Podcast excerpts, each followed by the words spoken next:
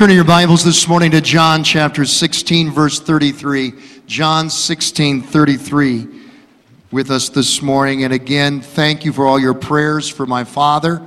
Uh, he had the physical of all physicals, two days in the hospital, really three days, Sunday through Tuesday. They checked him out from stem to stern, and he got an A O K, one hundred percent report. Everything came back negative.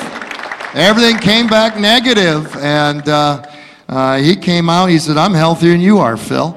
And uh, he preached the two Sunday, early Sunday morning services this morning. So he preached in our two early morning services, and on his way up to minister at my brother's church uh, this morning uh, as well, and doing just great. So thank you for your prayers. Uh, if you hadn't heard, he passed out in the in the middle of his message last week, Sunday morning, and so we thank the Lord for, for God's goodness. We'll turn to John sixteen, thirty-three, uh, in the middle of the, the word this morning, and I hope and pray you have a, a message study guide. If you did not get one, lift up your hand. An usher will get one to you. I thank the Lord for family, amen. I, I don't understand why my, my siblings wouldn't want to spend a whole week with me. Um... When I when I was growing up uh, with my brother, uh, I spent an entire week one time uh, telling him that I was an alien from Alpha Centauri, and I was in a human body, and I was really an alien. I got him believing it. Uh, uh, I would I would put his favorite toy. He's five years younger than me. I put his favorite toy in the basement at the bottom of the laundry chute, and I'd wait for him to come and get his favorite toy, and I'd pour a bucket of cold water down the laundry chute all over his head. And then one day he, he had just watched Superman on T V, and he said, Phil, Phil, I want to have x-ray vision. I said, you know how you can have x-ray vision? And he says, how? I says, you take this cream called Bengay and rub it on your eyes. I don't understand why my, my brother says he has emotional scar tissue against me. thirty-five hundred years ago, a young man was seen walking a dusty road down the, the, the pathways of Canaan, which would later become Israel. His brothers, his stepbrothers, his ten stepbrothers right away recognized him, even though he was being seen from far, far away. How did they recognize him? Well, all of their clothes that they wore were bought by their dad on clearance from Walmart. While this brother, this son, was dad's favorite. And dad bought the priciest and the fanciest clothes for this stepbrother, his favorite from Lord and Taylor. And here he comes with a coat of many colors. And right away they were filled with jealousy, hate, rage.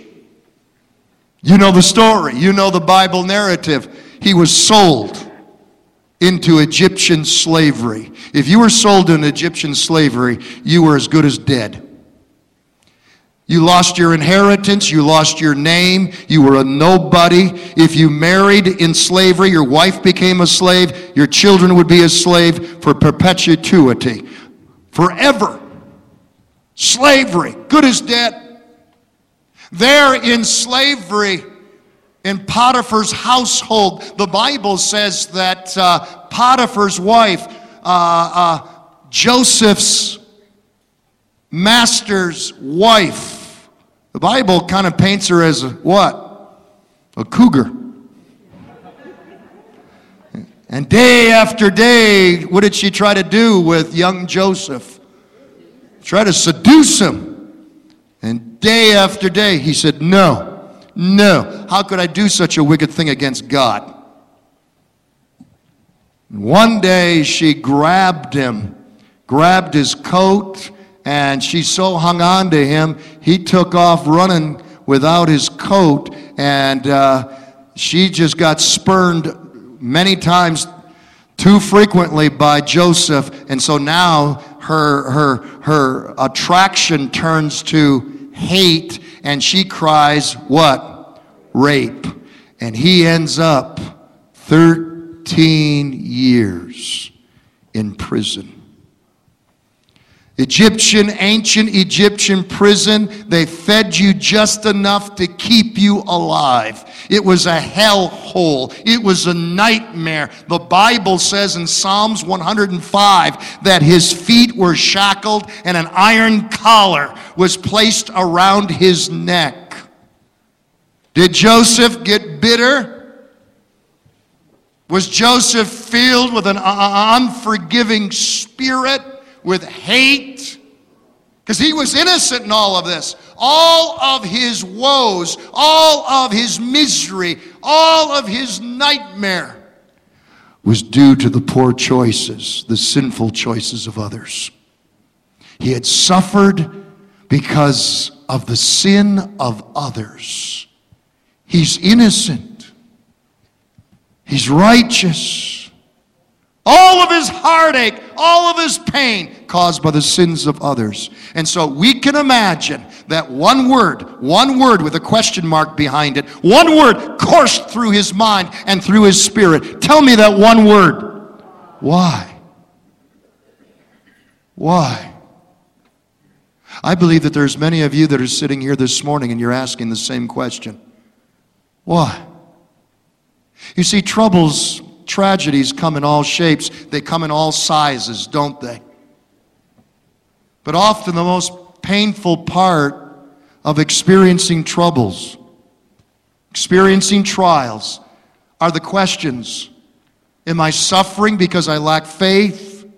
Is God punishing me for my, my sins, what I did decades ago? Is it finally caught up with me? God, are you mad at me?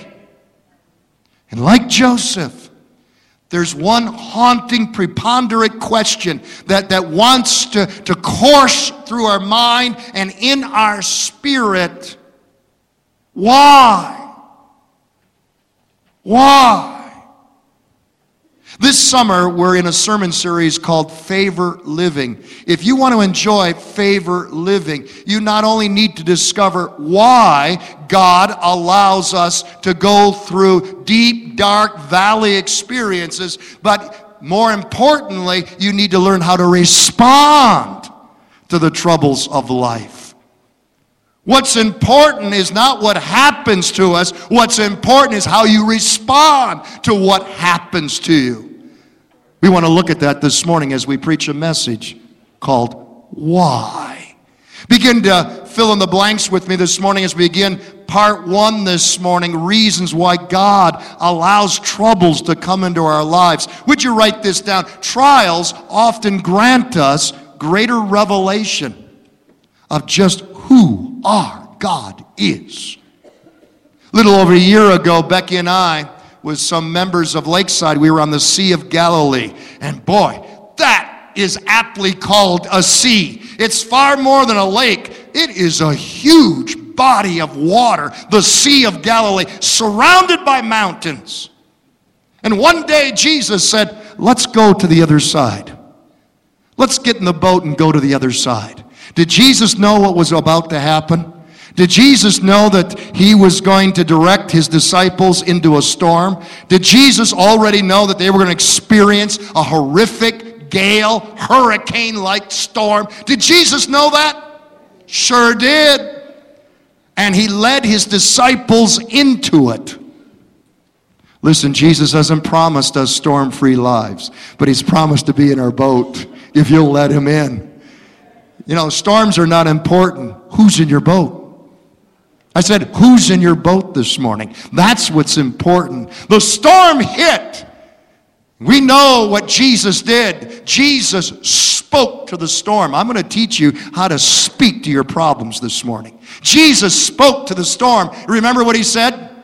Peace. Be still. In the paraphrase, it says, shut up. Jesus spoke to the storm, and in the Greek, it's very interesting. In the Greek, uh, we have uh, immediacy. Uh, it was not a gradual cessation of the storm. The wind and the waves immediately stopped. Waves, the water went flat. Calm immediately. And what did the disciples say? They look at Jesus, who has just calmed the wind and the water. They look at Jesus and they say, "Behold, what manner of man is this?" Look at it in, in Mark chapter four. Put that on the slide. Who is this man? Even the wind and the waves obey him. I feel sorry for people that don't have problems. You know any people that seem like they were born under a golden star? Huh? You know people like that? Hey, feel sorry for them. Why, Pastor? Listen, you will never, ever have fresh revelation. You'll never know Jesus as your healer until you're sick. You'll never know Jesus as your awesome provider until you're without.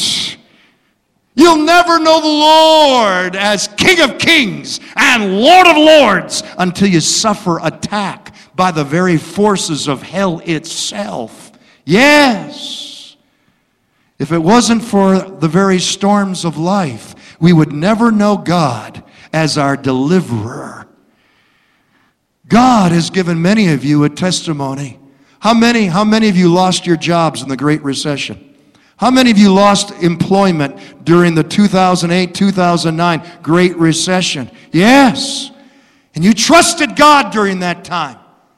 And God made a way where there seemed to be no way. And because, because of God's faithfulness, because of your testimony, you are, you were able to share that with your children and your grandchildren. You've been able to give them a heritage of faith and let them know that God is faithful. Great is His faithfulness. God has given you a song in the night. God has given you a testimony to share. That would have never have happened if you didn't have the trial, if you didn't have the trouble. Sure.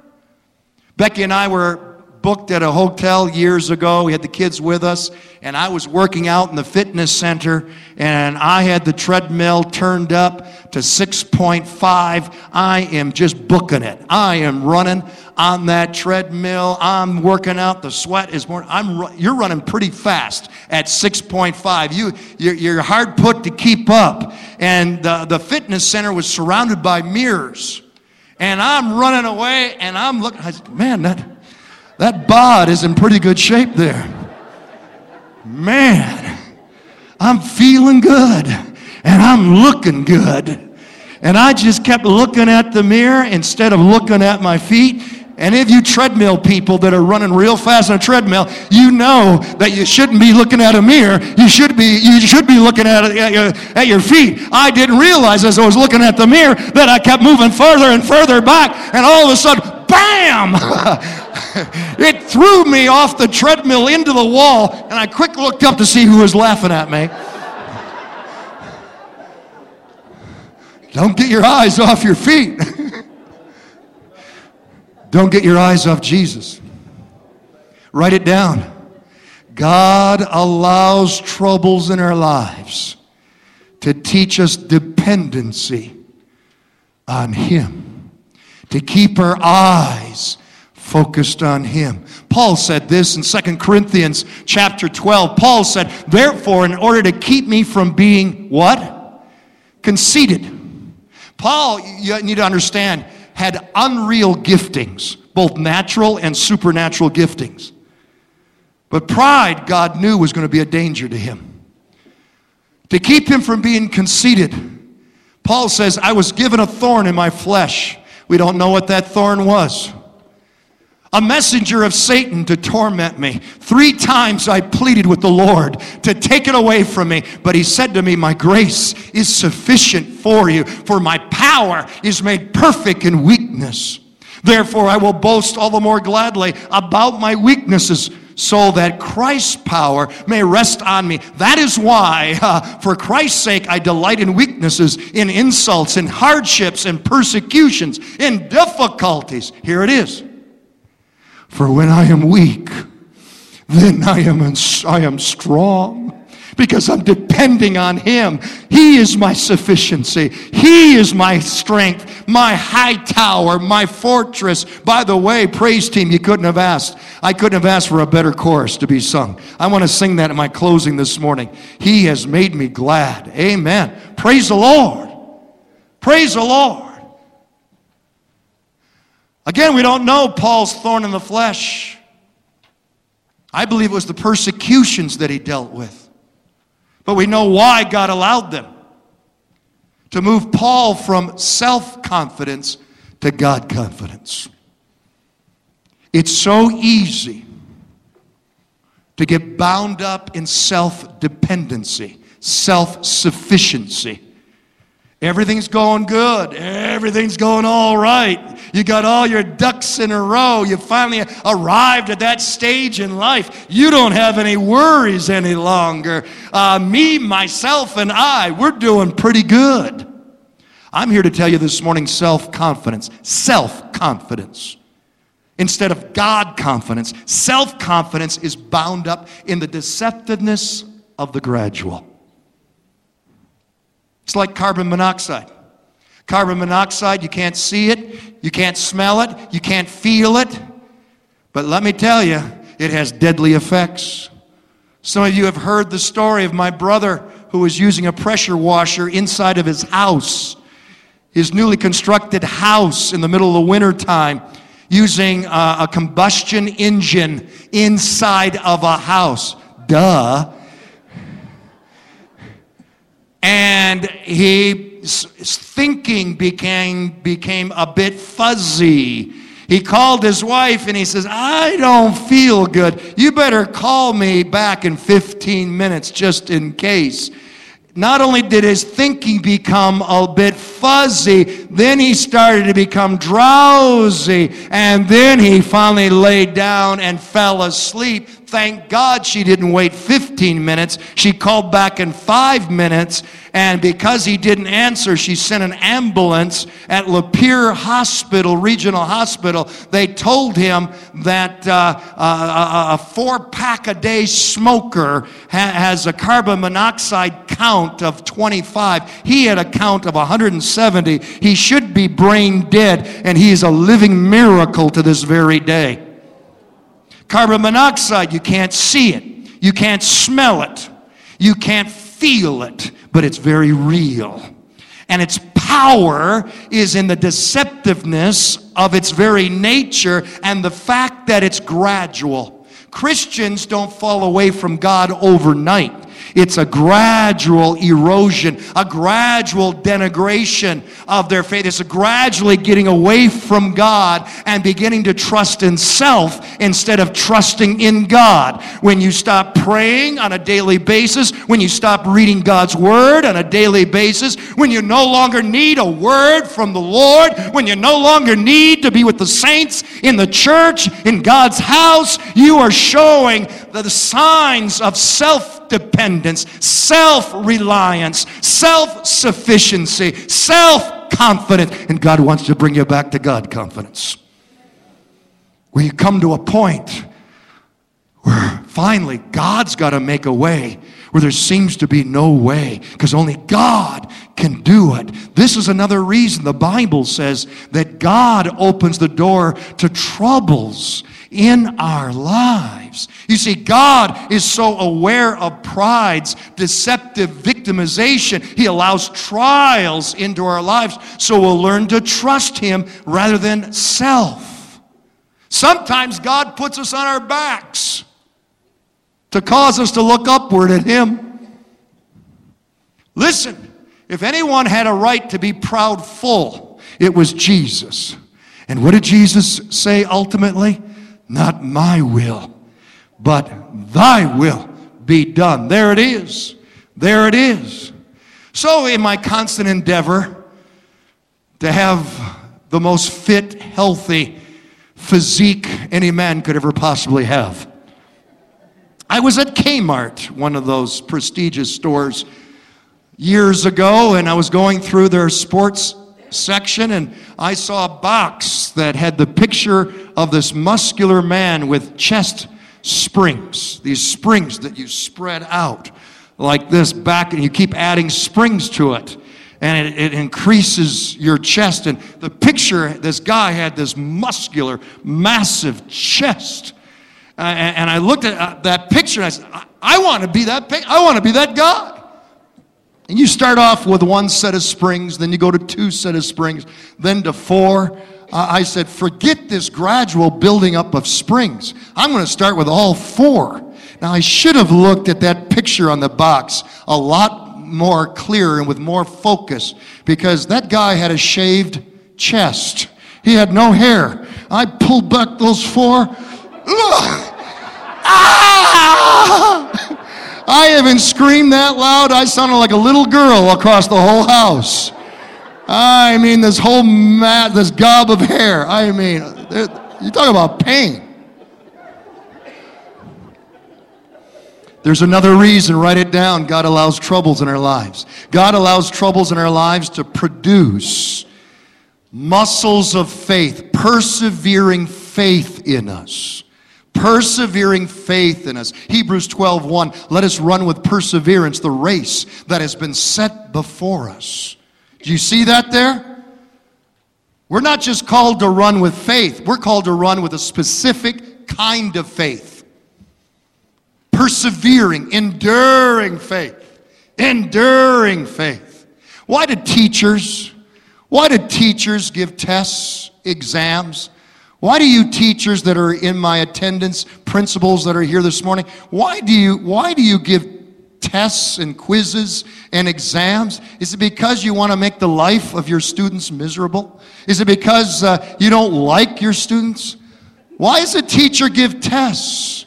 Huh? To make us smarter. To make us more successful. How many coaches do we have here this morning? Why does a coach make you do exercises? Why does a coach make you run laps? Is it because he he, he or she wants to make uh, your, your life uh, uh, one of abject uh, uh, misery? No. To increase your muscles, to strengthen you, to make you more fit for victory. Yes, God doesn't want his children to be wimps when it comes to this whole issue of faith and trust in him. God hasn't called you to be a sissy. God hasn't called your backbone to be a wishbone. God has called you to be a real man, a real woman of God. Even more so, God has not called us to be spiritual sprinters. If you know anything about track and field, a sprinter puts on a burst of speed, the hundred-yard dash. They put on a burst of speed, and then what do you see? And they just, oh, they fall back in the arms of their assistance or their help. God is not calling you to be a spiritual sprinter. God has called you to be a marathon runner. Amen? To run the race of faith. And God wants to look down from heaven. And like the Energizer Bunny, he wants to look down and be able to say, still going, still going, uh, running into unemployment, still going, into the hospital with a dreaded disease, still going, facing tragedy with a, a, a, a, the loss of a loved one, still going, still trusting me, still in God confidence with me, still going. God is calling you and I. Oh, Lord, I got a sermon illustration now. My Pandora has just gone off and Frank Sinatra is singing. How in the world did that happen? God forgive me. The way you look tonight, okay.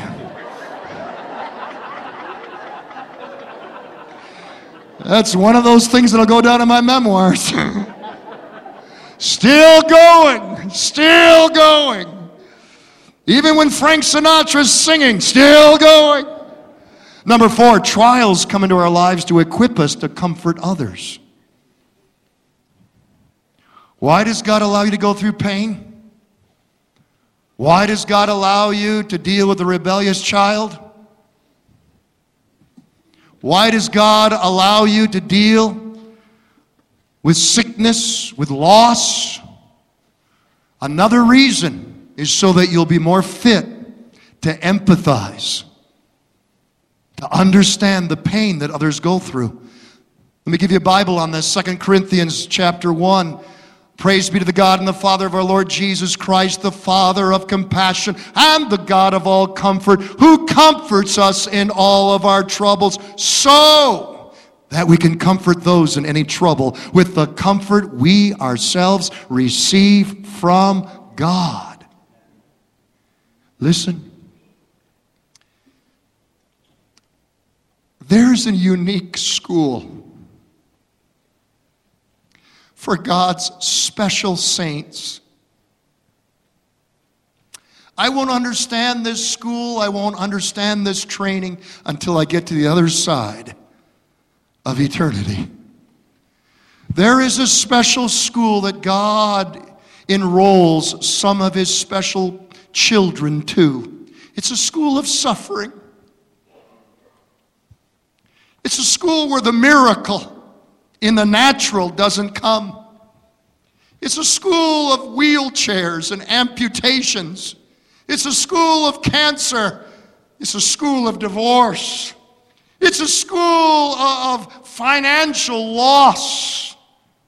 It's a school of shattered dreams. And the healing, the provision, and the miracle doesn't come instantly. Sometimes it doesn't come at all. Read the second half of Hebrews eleven. Of those that did not receive the miracle in this life, but God looks down upon them. God looks down upon the preciousness of their faith as something more precious than pure gold. I ask you something. What's the difference? What's the difference? What's the difference with these? These are those that as they've gone through the fire, they've gone through the flood, they have a quickened understanding of the pain, the misery, the hurt, the rejection that others go through. No one understands. No one can minister to you more effectively than those that have been through it themselves. Amen? They know the right words. They know the right heartbeat to join with you in counsel and encouragement and comfort. In my early ministry, I used to preach very, very hard, hard on divorcees.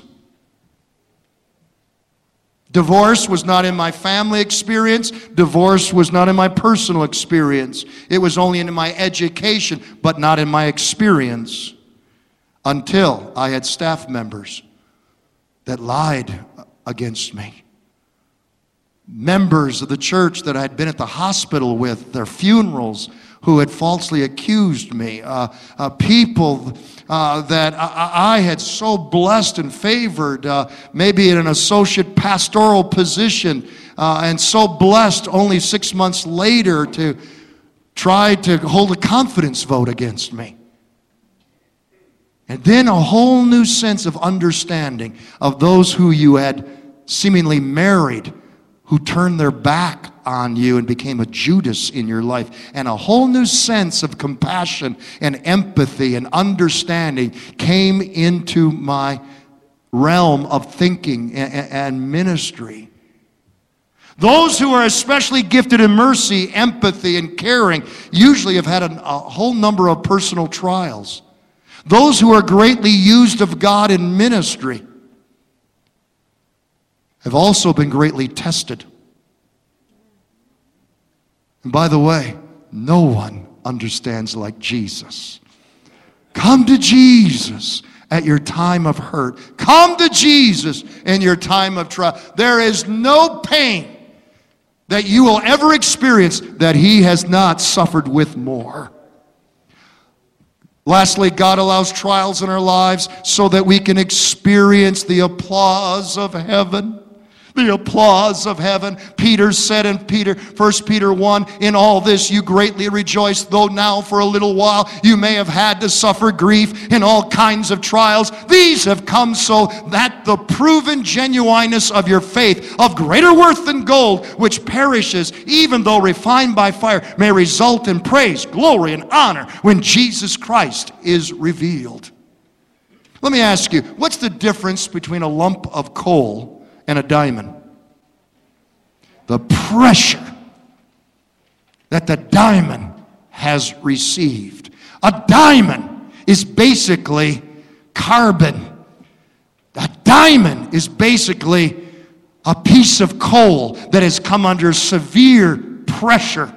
Pressure, the trouble that it endured, made that diamond precious. The word trials is translated from the Greek word dokome, something put to the test for proving its genuineness.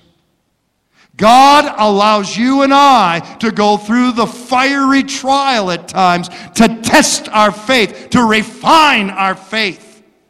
Ancient smelters, ancient gold refiners would melt the gold and then keep skimming it, skimming it, taking off the dross, the tin, skimming out the impurities, and they would keep skimming it until they could see their reflection in the mirror of the surface of that melted gold. Jesus wants to see Jesus in you. Jesus, our Lord, wants to see his reflection in your life, and he'll allow you to go through the fire to refine you, to purify you. And if you don't pass the test, you'll go through it again until Jesus sees himself, till Jesus is Jesus in you, in you. You see, the world sees gold and diamonds as precious. I know, I know if I want an applause here in the in the church house, I just share a testimony with you of, a, of an outright miracle, somebody being healed. I know you'll all applaud, and rightly so, for the glory of God. The world sees gold as precious. The church sees a miracle as precious. But God sees faith that keeps standing, keeps going, no matter what, even when it doesn't receive a miracle. God sees that as precious, more precious than gold, silver, or diamonds. Oh, yes. God said to Satan in Job chapter one, "Have you considered my servant Job?" Job never understood that all of his trials were due to something going on in heaven. Job never knew that God was trying to show that Job would pass the test, that Job would remain faithful no matter what loss he received or endured, that God was trying to show off Job to both heaven and hell as remaining faithful no matter what. Job, this side of heaven, never understood why he had to go through that trial. Do you realize that? This side of heaven, you might never get an answer. In this life, you might never get an answer to why. Job never realized that he was God's priceless faith trophy for glory in both heaven and hell. Don't get so caught up in the miraculous that you lose the awe of persevering faith. Our young people, the middle schoolers under Pastor Ben, this week are going to go to the home of Jim Johns. Many of you have asked me, where's that man that used to sit in the wheelchair and greet everybody that would come in over by our chapel, by Solid Rock Cafe? That dear man, Jim Johns, an engineer at Chrysler, was as healthy and strong as any of us, and then struck down by M S. And unless a miracle comes, That ailment, that disease will eat his body, his nerve endings, piecemeal, while the brain uh, uh, lives alive and well in the shell of the body. Our young people are going over to, to work in his home and his property, to bless him in the name of Jesus. As your representatives, I can declare to you,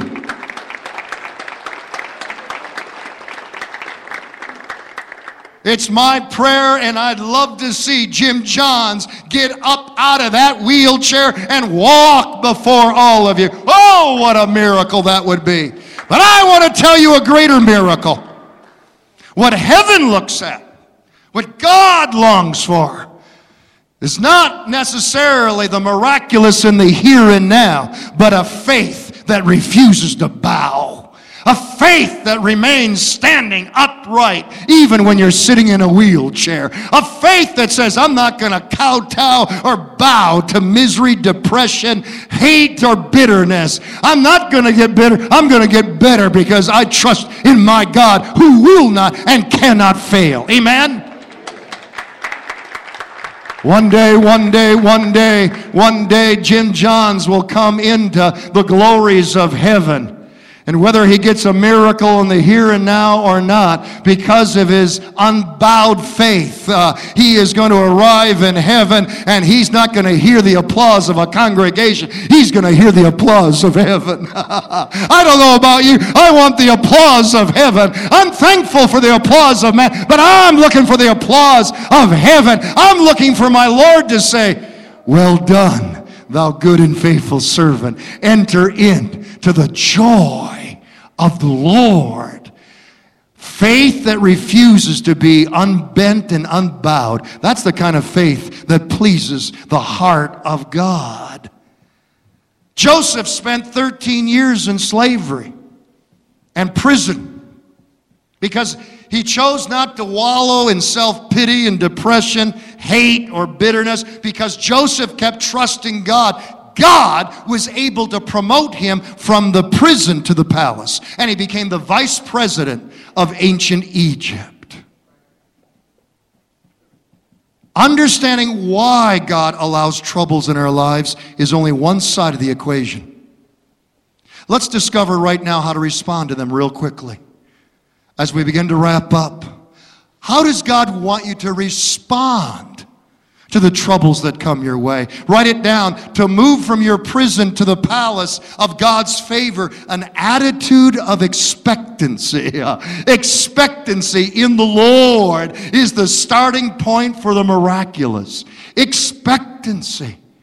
There it is. What can we say? What can we say? Now, most of the congregation knows this story, but the Hartman family doesn't. So for the Hartman family, I'm going to get it. I'm going to give it this morning. Amen. Amen. Many of you know at Christmas time, one of my special, special, special long for anticipations and desires is being able to enjoy Becky's brownies. Yes. At Christmas time, of course, it's cold outside and the house is all buttoned up, and every odor and aroma, I'll tell you, that comes from the kitchen can be smelled and sensed in our great room of our house. But there is no smell, there is no odor or aroma like when Becky is baking her brownies. That chocolatey, fudgy, gooey, tasty brownie is already being enjoyed long before they cool down and I eat them. Because as I smell them, I'm getting excited. As I smell them, I'm already digesting them, eating them. I'm already enjoying them as I smell Becky's brownies. Some of you are here this morning and you're experiencing tragedy and trouble and trial. And in the name of Jesus, I want you to smell victory. I want you to smell healing company. I want you to smell provision coming. I want you to smell deliverance coming. I want you to sense that the glory is coming down. I want you to get excited that God is about to arise up and his enemies will be scattered. Hallelujah. I'm talking about faith's expectation.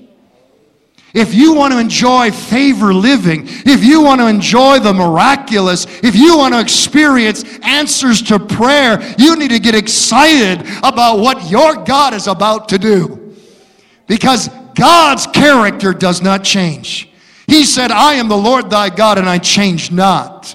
And all of God's promises are yea and amen in Christ Jesus. He's the ultimate promise keeper. God has never, never been an Indian giver. He's never gone back on his promises. Hear me in this. So what does that all add up to? God is going to do something. A miracle is winking at you just around the corner. So saint, Christian, uh, uh, uh, ma'am, sir, get excited about what God is about to do in your life. Get excited about the miracle that is coming. Allow expectation to arise in your spirit. Ten times, ten times God tested Israel. And all ten times that God tested Israel as they walked through the wilderness, all ten times did they pass the test or fail the test. They always resorted to their favorite pastime activity. What was it? Complaining, moaning and groaning. They chose to be whiners. And ultimately God said, ten times I have tested this people, and now they want to go back to Egypt. And God shut the door to the promised land. God shut the door to his best for the people of God. God's best is there for you. And your choice to be a whiner or to be a winner. I don't know about you. I want to be a winner. Jesus talked about this. This is our main text this morning. John sixteen thirty-three. In the world ye shall have tribulation, but be of good cheer, for I have overcome the world. Let me put that in the paraphrase. In this life, you're going to have trouble. I didn't say that. Jesus said that. It's a short trip to find trouble. There's no wall high enough. There's no door strong enough to keep out trouble. In this life, you're going to have trouble. But how are you supposed to act about that truth? You're supposed to get happy. You're supposed to be cheerful. You're supposed to be positive in your attitude. But why? Because Jesus has overcome the world. Because Jesus won at the cross of Calvary. Because you're on the winning side as a child of God. Because Jesus is a winner. Because you're a winner. Then know that you're a champion in Christ Jesus. We're called to be winners and not whiners. Trouble. Trouble is resistance. Birds couldn't fly without the resistance of air. Ships could not sail without the resistance of water. You and I could not walk without the resistance of gravity. Doctor Marie Ray, the noted psychologist, wrote the memorable book on famous people throughout time and history, and she found a common denominator. Of all famous people, they've all experienced terrible trouble that they persevered through. God allows trouble to come into our lives to make us into a people that are called by him in this hour, this nightmarish hour before the, the coming of Antichrist, the great tribulation, the second coming, Armageddon. Trouble can be an asset. It can turn a wishbone into a backbone for the glory of God. When you rightly respond to your trials and your troubles by trusting God no matter what, spiritual maturity, spiritual growth, uh, uh, enduring faith that just won't let go is the result. Is the result. Have you heard of Henry Dempsey, the commuter airplane pilot? That not long ago he flew a commuter flight on the East Coast, back and forth from the state of Maine down to New Jersey, and then back again every day. His co-pilot said that an alarm had gone off, that the door was loose on the back of that commuter plane. So he went back to check on the door and to engage it into place. And when he jiggled the door, it flew open and sucked him out. thirty thousand plus feet up. The co-pilot, because they were over water, immediately radioed air rescue, notified of the tragedy. Perhaps they would find the body as they were going over water. Air rescue was alerted and engaged, but Henry Dempsey was never found in the water. But when the plane landed, Henry Dempsey was found clutching the strut of the plane, and even though it was the frigid air, so high up, air that you could hardly breathe, atmosphere that he could hardly take in, Henry Dempsey hunkered down and just would not let go. He held on, and because he held on, it saved his life. God is looking for men and women of God. Man, God is looking for young men and young women of God. Men and women that will hold on to His promises. Hold on to the character of God. Hold on to your testimony. Holding on to God and refusing to let go no matter what in this age of darkness. We're not only raising our children and our grandchildren in an X-rated culture, we are raising our children and our grandchildren now in an age of darkness that this world has not known since the dawn of time. Last night, do you know what happened in the city of Detroit? Last night, the city in the city of Detroit, the Satanic Temple of Detroit promoted and held the world's largest satanic ritual. And the city of Detroit wonders why it has so many problems. Last night they unveiled a statue dedicated to Satan. A statue of, uh, uh, of, a, of a being with a goat's head on it. This is not some ordinary whimsical statue. This statue weighed over one ton and cost more than one hundred thousand dollars. And last night was dedicated, and I'm quoting, to a night of chaos and debauchery as worship to the Prince of Darkness, Satan. We are raising our children and our grandchildren in a time that we would have never, ever thought possible.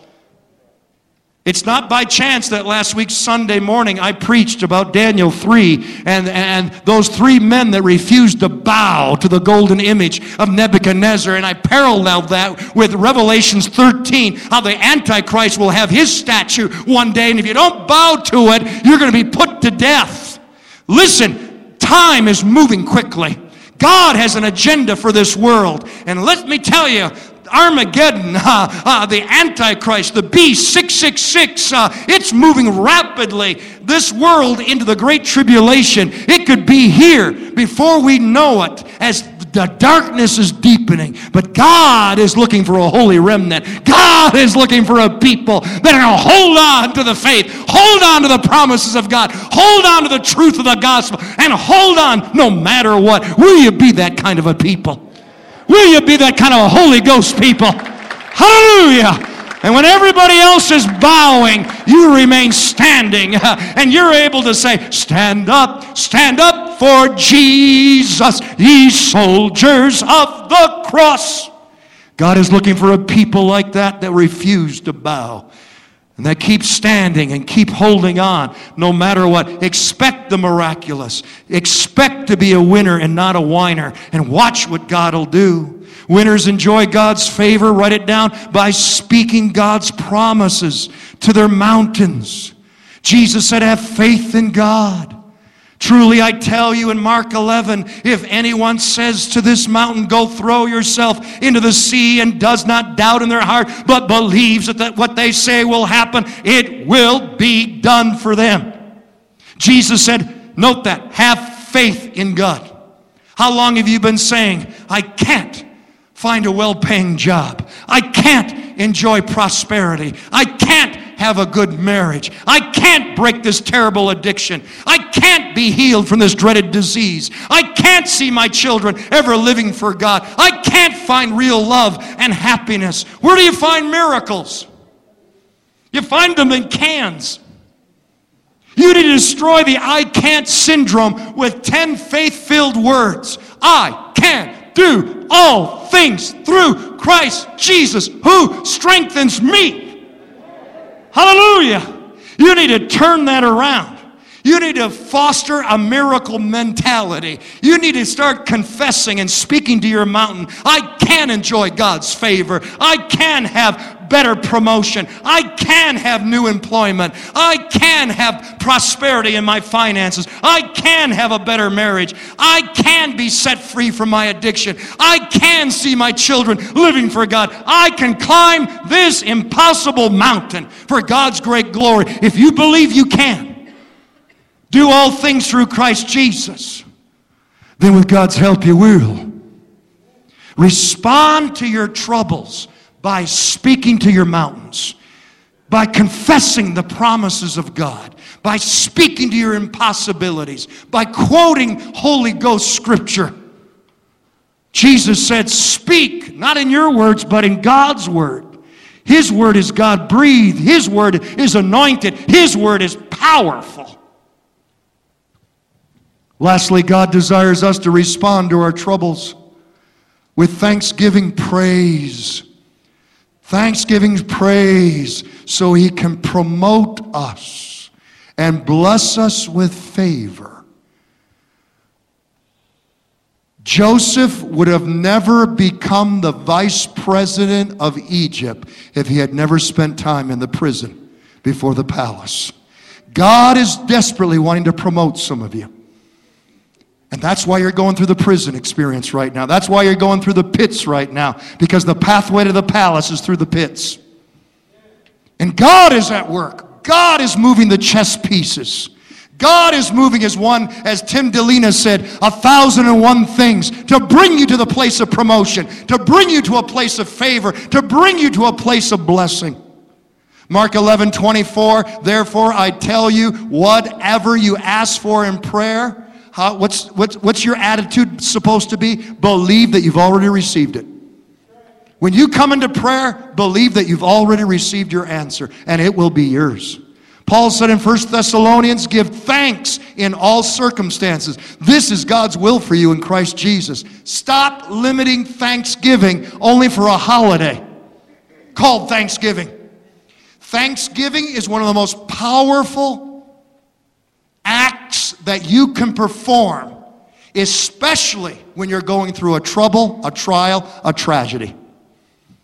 Move into an attitude of thanksgiving. Thanksgiving, it is an attitude of expectancy. Thanksgiving, giving thanks unto the Lord before the miracle, is a something that allows God to marvel at and be blessed with. Thanksgiving is an outward expression of an inward confidence that our God is able to do that which is exceedingly and abundantly more than we can ask or think. When did the children of Israel thank the Lord? When did they shout at the walls of Jericho, before or after they fell down? Before. Amen. When did Jesus give thanksgiving? Before or after He multiplied the loaves and fishes? That's right. When Jesus raised Lazarus from the dead, did He give thanks before or after the miracle? When Paul and Silas were at their midnight hour in that Philippian jail, when did they give thanksgiving? Before or after the earthquake? Before. What's God saying to us? The greatest way to express expectation in the miraculous is when you give thanksgiving for what you already have. When you give thanksgiving for what God has already done. When you give thanksgiving for what God is about to do. When you give thanksgiving for the miracle that's on its way. You need to have the stance and the posture of spirit You need to be able to say, I'm not going to wait until my finances improve. I'm going to thank you right now, God. I'm not going to wait until the pain is gone or I'm feeling better. I'm going to thank you right now. I'm not going to wait until I see the results. Uh, I'm going to thank you for my health right now. I'm not going to wait until my mountain moves. I'm going to thank you because you're my Wonderful Counselor, Mighty God, Everlasting Father, King of Kings, Lord of Lords, Prince of Peace, and everything's going to be all right. Joseph's brothers went to Joseph and they said, don't kill us. We know you've got the power. You're the vice president. Don't kill us for what we did years ago. What did Joseph say? Joseph said, what you intended for evil, God turned it around for the good. God positioned me here. God allowed me to go through the pit, the prison, to get to the palace that I may save you and all of your families from the great famine that would hit the Middle East. Basically, Joseph was saying, God knows what he's doing. Romans chapter eight, verse twenty-eight, we know that in all things God works for the good of those who love Him, who have been called according to His purpose. Write it down with me. Remember, what happens to us is really not important, but how we respond in Christ Jesus to what happens to us is. Would you stand with me this morning? Precious Jesus. Precious Jesus. I know we've gone a little bit longer this morning because of the special happenings this morning in the service. I am so glad that we're together as the family of God, and I believe God's not finished with us yet. You've got a choice. You and I have a choice. We can determine when trouble comes. And sometimes trouble hangs around for a long time. We've got a choice to be a winner or a whiner. What will you determine to be? There was a gal that was a faithful member of this church that I made a promise to, and I made a pledge to. And again this morning, I hold up my end of that promise. Eloise Castro, a dear Hispanic lady that faithfully, faithfully attended our services, stricken with severe sugar diabetes.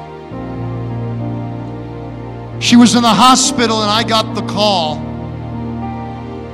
Eloise's legs from the thigh down, both legs amputated. The hospital called me and asked me as her pastor to come and counsel her after the amputation. The whole ride over there to Henry Ford West, I, I, I went, what can I say? What do you say to someone that has suffered such terrible, terrible loss?